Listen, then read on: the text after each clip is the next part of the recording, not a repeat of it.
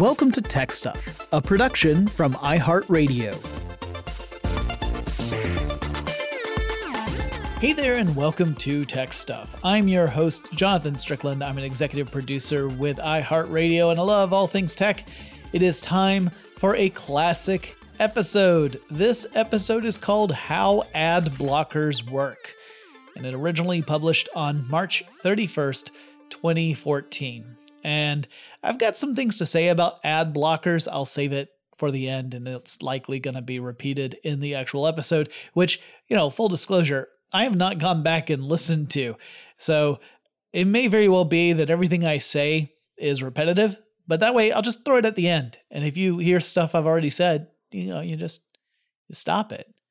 Anyway, let's go back and listen to this classic episode before we get started on this, we'll go ahead and say that you know there there are the advertisers who make ads are not necessarily trying to make them to annoy you. That would actually be counterproductive to what the ad is supposed to do. Uh, well, I, I, would argue that some ad theory um, states that if you annoy an audience enough to get their attention, then that's a good thing. Yeah. But that's but but we're we're we're getting into sticky territory yeah. there. And we'll we'll cover all of that as we go along. But if you wanted to hear a really simple story about how AdBlock came to be, bad news, everyone. As it turns out, Adblock has got an incredibly complex story because it is uh, one of those things where it's kind of like a Hydra. You know, eventually one head would get cut off and two other heads would spring up and those two heads would each be doing kind of what the first head did, but they're doing it in a different way and they're not really communicating with each other. And when they do communicate with each other, they're fighting a little bit. Yeah, it's uh, it's one of those that it's it's not so simple as to say like uh uh, you know, this one piece of software. Now it's version two. Now it's version three. You actually have lots of forking going on. It's more like Windows, how Windows would occasionally fork into different groups and you're like, well, I used to be able to explain the history of Windows, but now not so much. But you can actually trace it back to a single point, a, a historical moment when the very first version of AdBlock came out and it originally came out for the Firefox web browser. Mm-hmm. Uh, uh, this was a browser extension. Um, Firefox being open source, it allows people to developers. Well, I mean, developers are people. I didn't mean to uh, imply that they're not. Yeah. Um, it, it, allows you to create extensions or add-ons for the browser in order to um, change or improve or yeah, to increase its functionality. Sure. Right? Yeah, mm-hmm. because there's some things that a browser can do, and then occasionally the web develops in such a way where there's some really awesome stuff you could do if the browser just supported it and the extensions kind of allow you to create that ability. Uh, right. And so according to one Latimer Palant, a Danish programmer by the name of Henrik Aasted Sarsen. Yep. I think I got that right. Yeah. Well, also. definitely better than I could have. Huh. Um, uh, who, who, developed this extension? I I don't remember now if we said already in 2002. No, we did not. Yeah. Oh, by the way, the reason why we said we don't know already is because you guys do not get treated to the fact that our building started to vibrate because of something going on somewhere inside this building. And we figured you'd rather be, you know, saved that experience. But that, yeah, three minute break in which we went, what is that? Yeah, but in 2002, in fact, he did begin development on this. Uh, this was formerly the uh, AdBlock extension, and at that point, it was spelled A D little b L O C K. Now the reason I say little b is because the other versions we'll talk about differentiate themselves with capitalization as well as adding other words. But uh, this is the first one. Now this one could block images, which at the time was pretty much the main form of web advertising. It wasn't the only one, but it was the main one. Right. So things like banner ads that were at the top or the ones that are along the side of the column or even just inserted directly as like a picture inside an article. That's the kind of stuff this would block. Uh, sure. And so if you found an image that you didn't like, eh, probably because it was an ad, you could add that, uh, that, that image's URL to a list of blocked images. Right. And it would actually go all the way back to where the source of that image came from and then start blocking other images from that source. Because of course, if there's one advertiser that happens to run a lot of different campaigns, and back in those early days of the web, there were a few that had lots and lots of clients, mm-hmm. uh, you could essentially blanket block a whole list of advertisements. of, Yeah. right. It was pretty effective at the time. Yeah, yeah, for for images anyway. The, the did have some downsides. One of the downsides was that it did not actually prevent the web page from loading the image. In fact, the the earliest version, which they called point three, uh, I assume that versions point one and point two were earlier We're development. beta and alpha. Sure. Yeah, yeah, never were released. But this point three one, it did not prevent the images from loading at all. It would in fact first load the entire web page, images and all. And then block those ads. Right. Now, this was an important deal. Like people really wanted to have it blocked, not just, you know, from view, but blocked period so it wouldn't download. Not just because people thought, or at least some people thought that advertising was really uh, intrusive and, and it decreased their enjoyment of the surfing experience. Visually annoying, but also was using up um, precious memory and uh, data Bandwidth. usage Yeah. bandwidth. Yeah. So you, it would take you extra time to download a web page because it had to download all of those assets, including the ads. And if you could turn those ads off, then the web pages would load faster. You know, this is the era of dial-up. You know, I, I remember that era well. Oh, me too. Me too. Not happily, but I do remember it well. Oh, I kind of have fond memories of it. Not at all. No. Yeah, uh, you know, when when someone would would say, "Hey, you need to go and look," there's this funny picture, and you click on it, and, And then you six minutes later, Yes, exactly. you go and make yourself a cup of coffee. Right. You're like, well, you know, I'm just going to go wander off for a bit. But anyway, so this ad block version was limited in its use, but it had potential.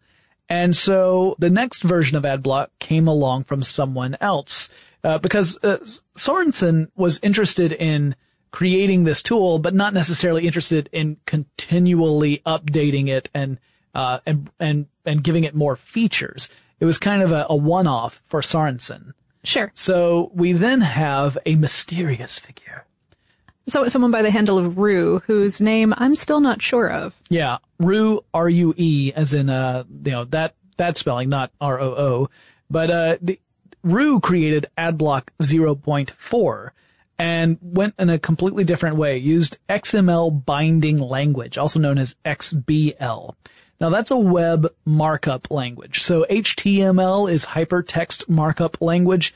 This is similar, except instead of it telling uh, specifically like a, a browser how to display things, it's more about defining specific behaviors of elements that would be displayed in a web page. So it's all about uh, letting a program know what any particular element is supposed to be able to do so that the computer does that thing when you make the command. So an, an easy example is a scroll bar.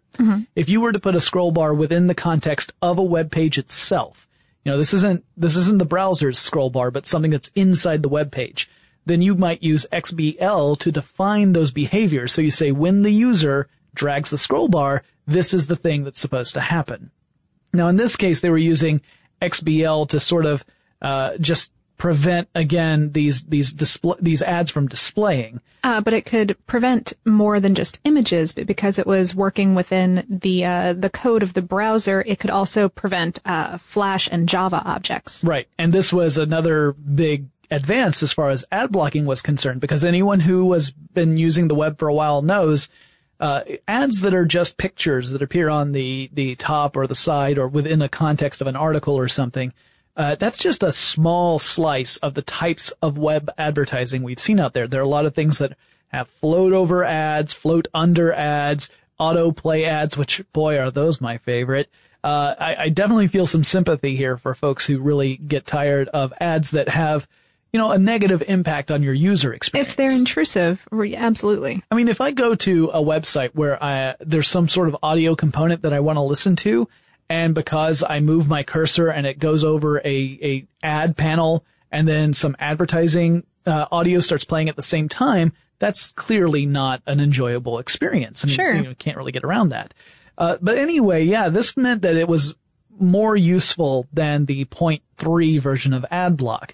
Uh, but it should be said that because it was using a different approach, while it was called AdBlock 0.4, it wasn't necessarily a direct descendant of AdBlock, AdBlock 0.3.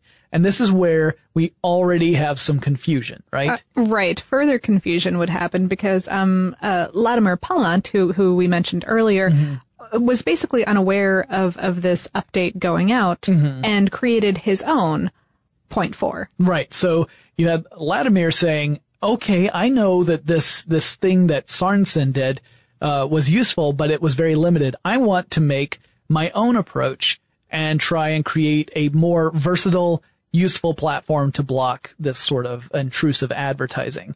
Uh, and started working on it and then was prepared to release it and then discovered, uh, through some uh, I have no idea what the tone was. From the basis of the history that that uh, that uh, Palant wrote, I would like to imagine that Rue was a little miffed. Great was the mythage thereof, and that um and that uh, Latimer found out that he couldn't release it as a point four because there was already a, point, point four. four. So now comes the discussion of whether or not Latimer's work should be incorporated into a point five version. So. Uh, keep in mind that while this is all going on, Firefox itself is continuing to slowly release updates, which necessitates that browser extensions be updated as well because To work with the new code. Sure. exactly, yeah. So this was not, you know, just an academic discussion of should this go forward or not. It needed to keep uh, developing for it to be useful. So his approach was to look at content policies to both predict and block ads, which ended up being an advance over the previous versions because it was finally allowing uh, the user to have these ads blocked before the page even loaded. Right. So now we get into that that era where things can be sped up because you don't need to load all the assets.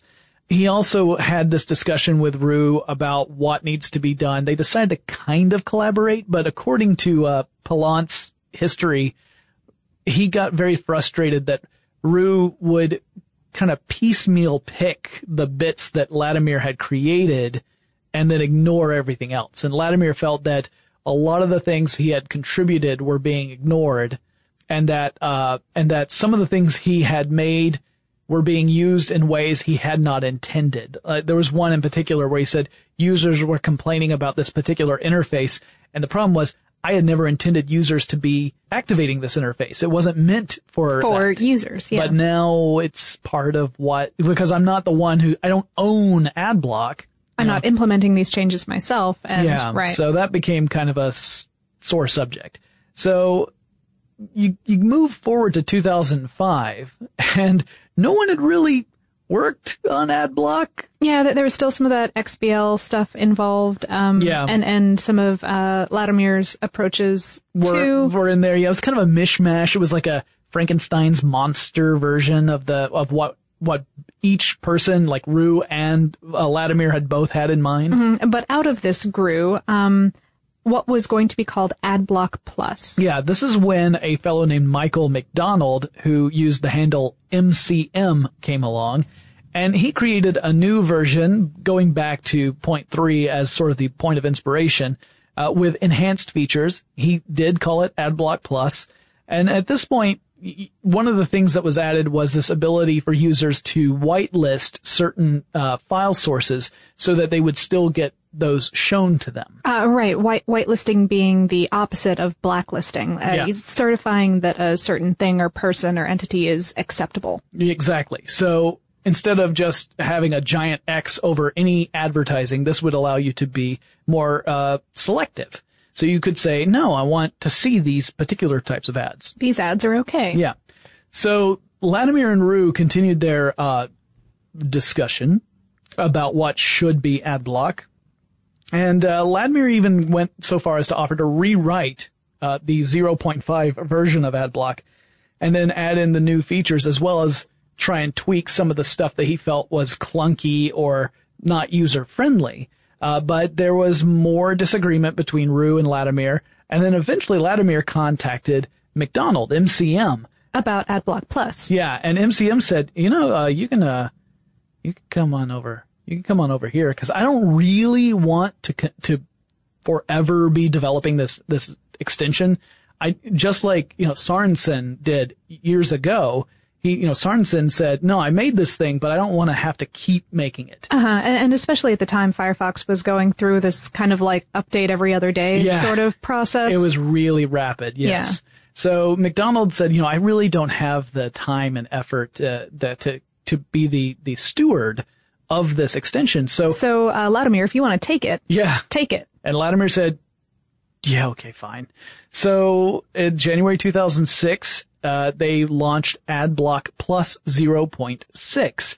So again, the versions are starting to get a little confusing because this AdBlock Plus was not directly connected to AdBlock. It existed as its own thing at the same time. Right. So we have two different versions going on, two different approaches, um, and two different communities of users. So then Palant decides he'll he'll keep on working on AdBlock Plus, and he wanted to try. You know, he, it's not that he hated the old AdBlock. He actually tried several times to address issues because as the the extension got older and and less relevant, it also became clear that there were some security vulnerabilities. Ah, hmm And so he said, listen guys, I, I found these vulnerabilities. You really should patch them. You need to, you need to update AdBlock so that this doesn't remain a vulnerability for users.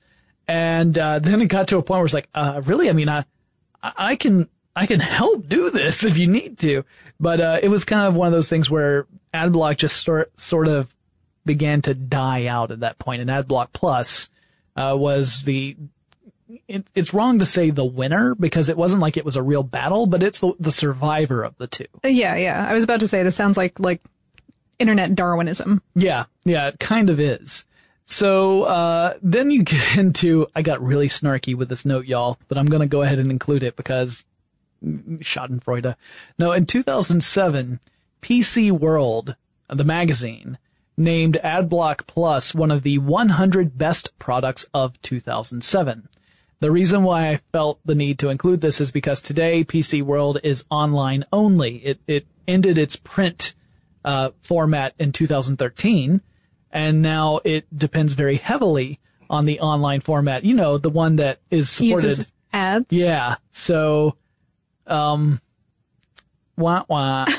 I, I did I did want to mention though that, that it's certainly not the only award that AdBlock Plus has won. Yeah. Um, uh, for example, it also nabbed Best Firefox Extension from Linux Magazine in 2010, um, which by the way you can still get in print. So bully for them. How about that? So, uh, then we move up to December 8th, 2009, and boy, we just, we just got to the point where we narrowed it down. AdBlock Plus was the only player in the game. It was going to be so much easier to talk about this for the rest of this podcast. And then Google made an announcement which led to a whole bunch more mess happening. Well, we have more to say about ad blockers, but first, um, hey, what do you know? We have some ads. We'll be right back.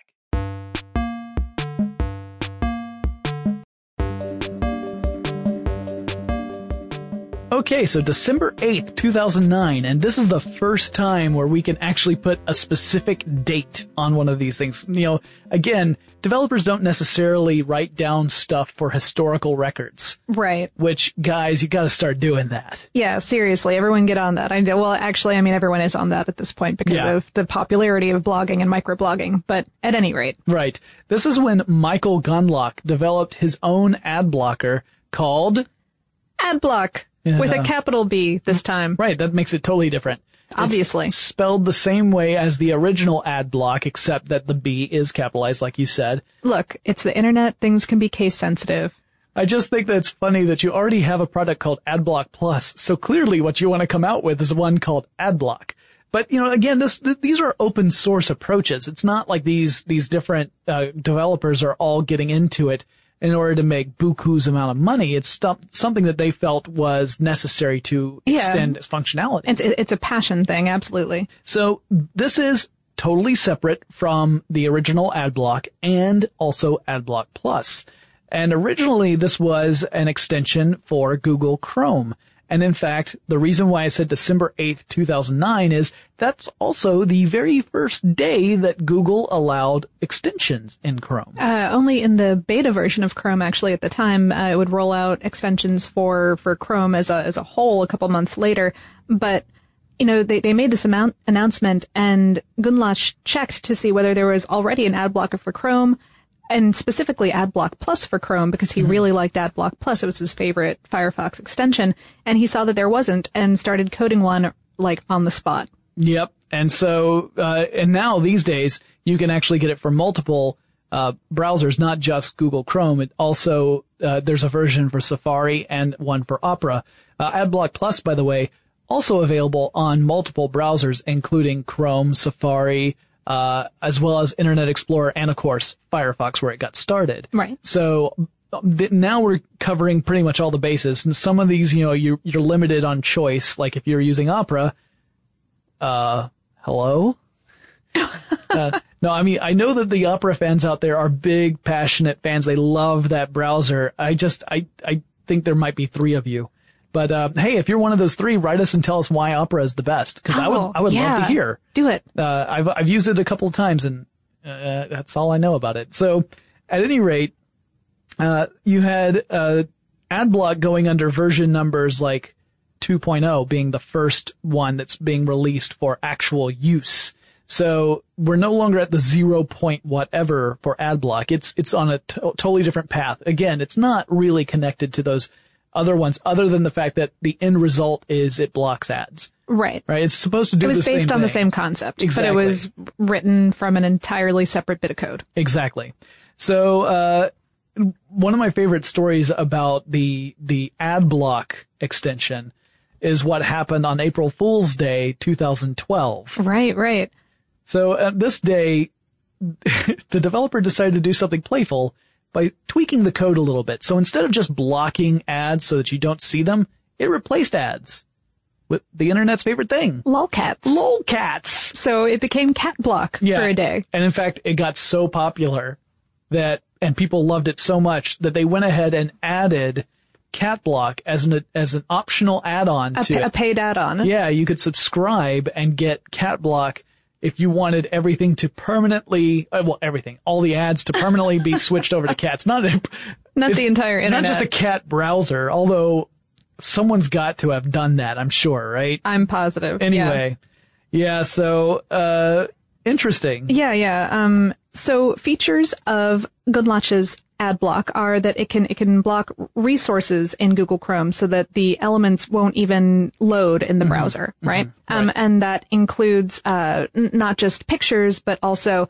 flash elements. It can block ads and videos. Like if if YouTube plays an ad before a video, it can just wipe that from creation. Right. Yep. So at least as far as you're, You're concerned. concerned. Yeah. Um, uh, the current version, I believe, is available in more than 30 languages. Yep. Yep. It's got international capabilities built right into it. Also, a note of interest, in 2013, Gundlach launched a successful crowdfunded campaign to, and, and follow me closely here, kids, create ads for AdBlock so that AdBlock can block more ads. I'm pretty sure you're talking about Bob Loblaw's Law It's that's what it sounded like to me.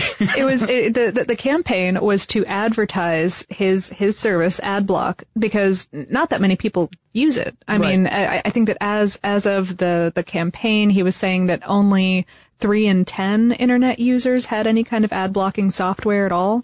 Um, and so he, he thought that, you know, more people need to know about this so he thing. thought it was an awareness problem. Oh, right, right, yeah, and and that you know if people knew, so right, so he launched this campaign, and yeah, they they made enough money to like put up a billboard in Times Square. Wait. Yeah, So- yeah, they took an analog. An ad blocking company paid for an advertisement in what is one of the world's most well known advertising meccas. In, in, in meat space where no one can block it. Right. Yeah. Okay, I'm my brain is hurting right it's now. beautiful. Well, anyway, if you're wondering, hey, what happened to AdBlock Plus? It kept on keeping on. Uh, yeah, in 2010, it would receive an anonymous donation that was generous enough to to allow Latimer to quit his day job and work full time on the project for two entire years. Wow. Yeah, um, he he during that time expanded it for use with all of the browsers that we were talking about a moment ago. Oh, and also Firefox Mobile and Android. I didn't even mention the mobile operating system. Right, right. Um, and then in 2011 would incorporate uh, what became a very controversial feature, um, uh, developer-led whitelisting. Yeah, so, you know, the earlier whitelisting we were talking about was about users defining, okay, I want to see this particular content. Right, every personal user Yeah. using this ad blocking software. This is on the developer side. This is before it ever gets to the user. And the idea was that I mean, the philosophy was kind of interesting to me. The, I, the, the, the premise is that, uh, people want ad block because they don't want annoying, intrusive ads. However, a lot of people still want to be able to support the sites that they go to, and they realize that those sites depend on ad revenue. Exactly. So, in order to make sure they are not uh, denying these these different sites that ad revenue, that they are allowing, they're participating in this kind of uh, marketplace where we can have people paid for the work that they're doing and other people can enjoy that work. AdBlock Plus took it kind of upon itself to define what a good ad is versus not a good ad. Yeah, the the whole thing grew out of a partnership between Latimer and uh, a person by the name of Till Faida, who's who's an online marketer who agreed that lots of online ads are really terrible. Um, but but right, but he didn't want to see the, the the revenue from online ads dry up entirely. Yeah, so it's kind of an idea that ads that follow a certain set of rules are okay. Uh, right. If if they're not um if they're not preventing you from accessing the content that you went to that page to read or or auto playing sound which is terrible all or the video. time or video or um or otherwise just gumming up the works in such an annoying way that that you want to block that thing. Yeah, in fact, ideally according to this, they, it has very strict size uh, restrictions that you know ads have to be a certain size and write all that down. Mm-hmm. But they ideally are text only which advertisers do not care for. Uh, you know, it's, it, you know, it's not as eye catching as something like as a picture, image. of yeah. course. So, but according to the whitelisting approach, it's supposed to be text only, none of that autoplay stuff, whether it's sound or video. Uh, it's supposed to be, um, no, like you said, it's supposed to be uh, unobtrusive, so it's not supposed to cover up things. You can't have like a, a, a scrolling Something swoop in or scroll in Yeah. or, or shadow over, box or yeah, mhm. yeah, or or reform all the words to spell out this product is awesome. You know, it's not supposed to do any of that kind of stuff.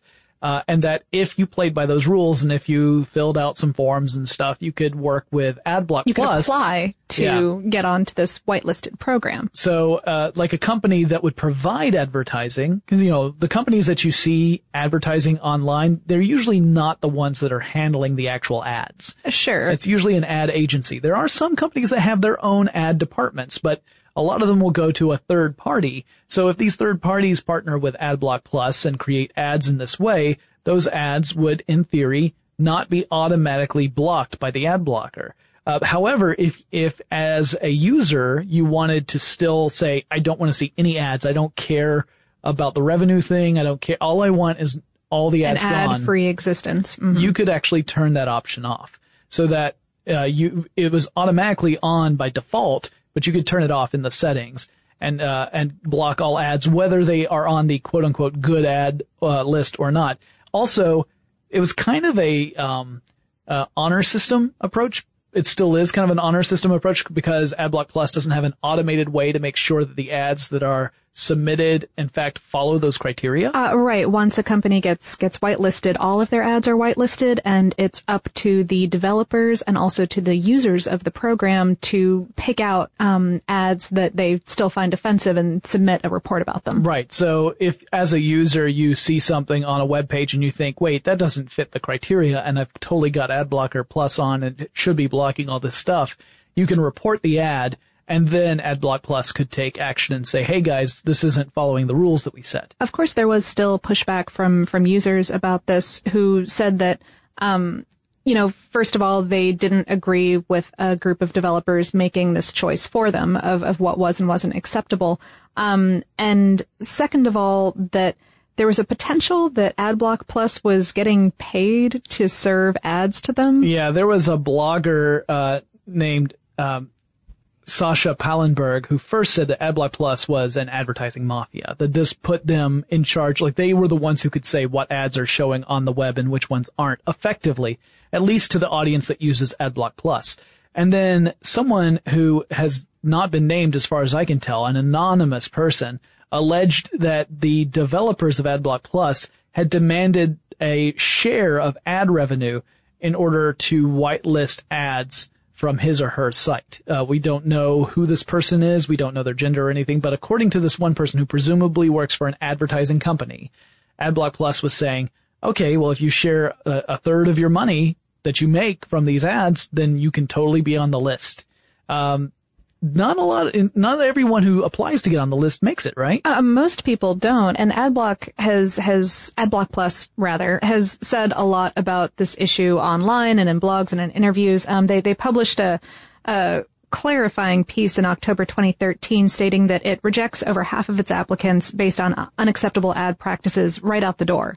Mm-hmm. Um, and that overall it only has accepted about 9.5% of its applicants to the program. Yeah. Meanwhile, uh, over at AdBlock, you have the founder saying, Hey, uh, I'm sure if I had a, an option there saying, show me ads that don't suck, those are his words, uh, that my users would opt in, but it doesn't actually have that functionality. This would become so controversial that AdBlock Plus actually ended up uh, in and not not just among advertisers. Clearly, it's controversial to them, but also to users. Users who said, "Hey, I don't want this to be on by default. I don't want to have to go into my settings and change it."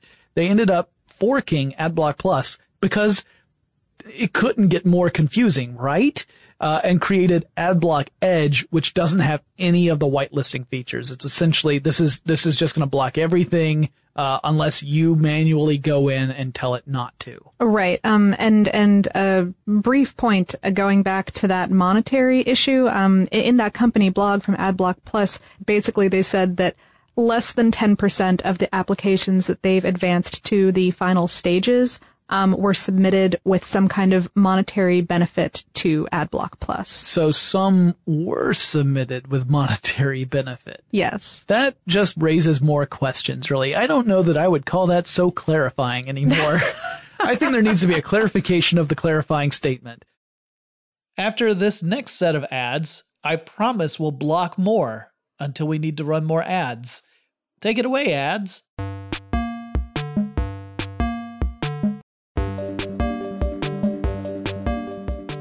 This is uh, is beyond just the issue of I don't want to see ads or I, I find this intrusive. There there are other th- considerations that are legitimate that people have because today the way the web works, there's a lot of different ways to kind of gather information about users, even in ways that don't necessarily name who you are, but if there's enough of your behavior there, they can totally tell who you are. They can, and they can certainly track uh, you anonymous user number, you know, X right. online as, as much as they want to, and people do continually. And a lot of that tracking software is packaged along with ad serving software. Right. So, so you know, and these are our modern times of big data.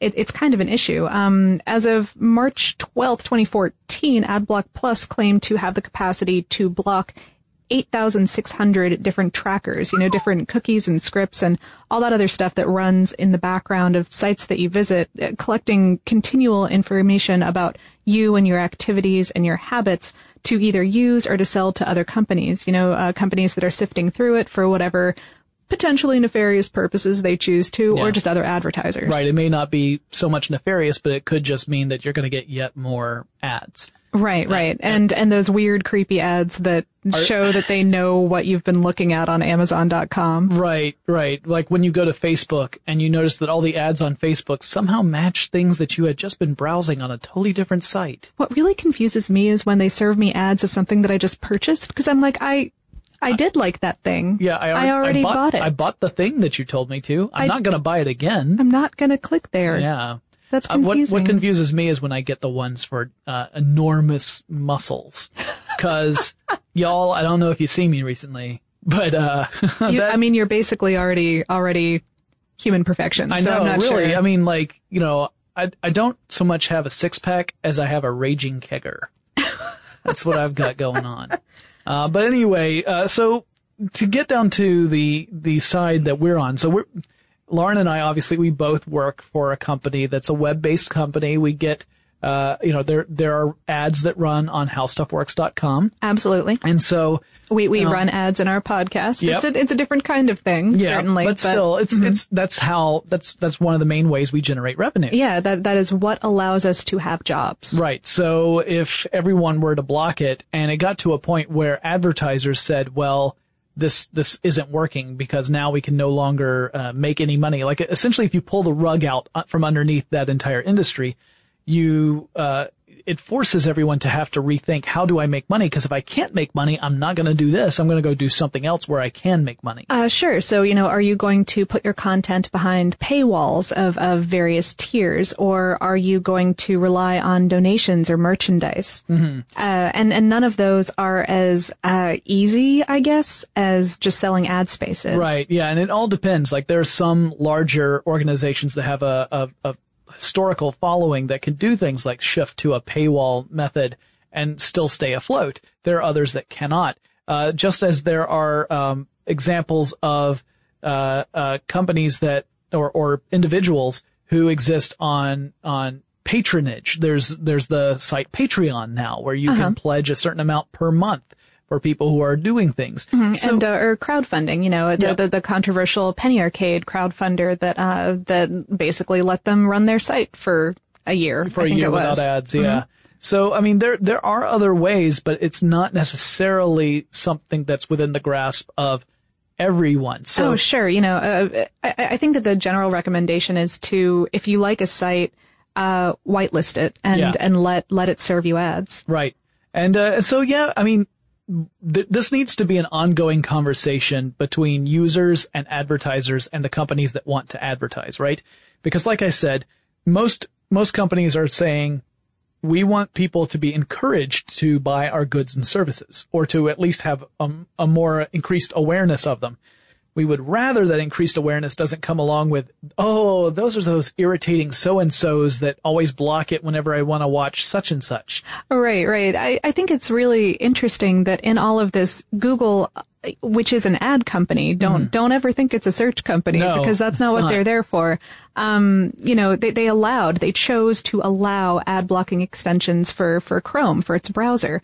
Um, Speaking about that, jo- Jonathan Rosenberg, uh, the senior vice president of product management as of 2009, uh, wrote in an in-company letter um, that providing users with options can can really only grow and enrich the the internet community at large. Yeah, it's a very interesting take. I mean, particularly from someone who, like like you said, is working for essentially an ad company. Mm-hmm. Uh, right? You know, they they absolutely didn't have to do that, and I think it's pretty pretty beautiful that they do. I have a quote actually from another Google employee, one um, Linus Upson, who, as of 2010 at least, was Google's engineering director, um, about this entire issue. He said, it's unlikely ad blockers are going to get to the level where they imperil the advertising market because if advertising is so annoying that a large segment of the population wants to block it, then advertising should get less annoying. Yeah, I, I agree with that. I think that, uh, you know, the, the best way of going about this is to design ads that are uh, that definitely advertise your product or service, but don't do so at the expense of the user experience. Mm-hmm. It's really, I mean, that's easy to say. It's really hard to do. Because it is, but but you know, I, I kind of appreciate that it's pushing the de, the design impetus back to the people responsible for it. It's right. saying like, don't create bad stuff if right. you want people to not block it. Yeah, don't don't go with the easy approach of using something that blocks their view of what they're trying to get at, or something that's so eye catching that you literally can't pay attention to anything else on the page. Right. If it if it looks like a MySpace page, let's the old school MySpace, by the way, is like what I mean. GeoCities. GeoCities. That would have been a better way of putting it. Yeah, if it looks like a GeoCities page, you may want to revisit that, unless you're doing it specifically for the irony, and it's going on a site that that would that would fit in well. And that wraps up that classic episode of Tech Stuff. The things I wanted to say about ad blockers. So I used to be a big user of ad blockers because a lot of ads were so intrusive, particularly the ones that would just launch with audio and video out of nowhere. And it was really disruptive, especially if you're someone who's doing a lot of research. You've got a lot of tabs open. Maybe you don't even know which tab is the one that's making the the the noise. I know that at least in Google Chrome, you can see the little megaphone uh, icon that shows which one is playing noise, but when you've got like 20 tabs open, it's hard to even see that. So, you know, it was one of those things where because the ad experience was so bad, I didn't want to have to deal with it. However, that being said, I also these days feel like it's really giving the short end of the stick to the companies that are running the uh, uh, the site or service that I'm on you know, that's how they generate revenue. And if I'm denying that, then if you do enough people do that, then the the stuff goes away, right? There's not enough money to support it. And as someone whose job depends upon ad revenue, I, I get it. Um, I wish that ads could be less intrusive. And I've actually found some ads to be really helpful. I've followed some ads and I've bought stuff. Heck, I've bought stuff from other podcast ads including some of my own. I've used my own I've used my own discount code to buy stuff. So it they do work. But yeah, I don't like the I still don't like the disruptive ones. That ends up being something that sticks in my you know sticks under my skin and I don't care for it. But I definitely understand the need for ads and um, yeah, I don't use ad blockers anymore. Uh, sometimes that ends up being uh, a challenging situation, but at the end of the day, that was the choice I made. Not that I'm telling any of you guys how to choose to do things, just that it was something that I ultimately decided I would, you know, live in an ad filled world because I want the stuff I like to keep going. All right, that's it. If you guys have suggestions for future episodes of Tech Stuff, reach out to me. The uh, best way to do that is over on Twitter, and the handle we use is TechStuffHSW. And I'll talk to you again really soon.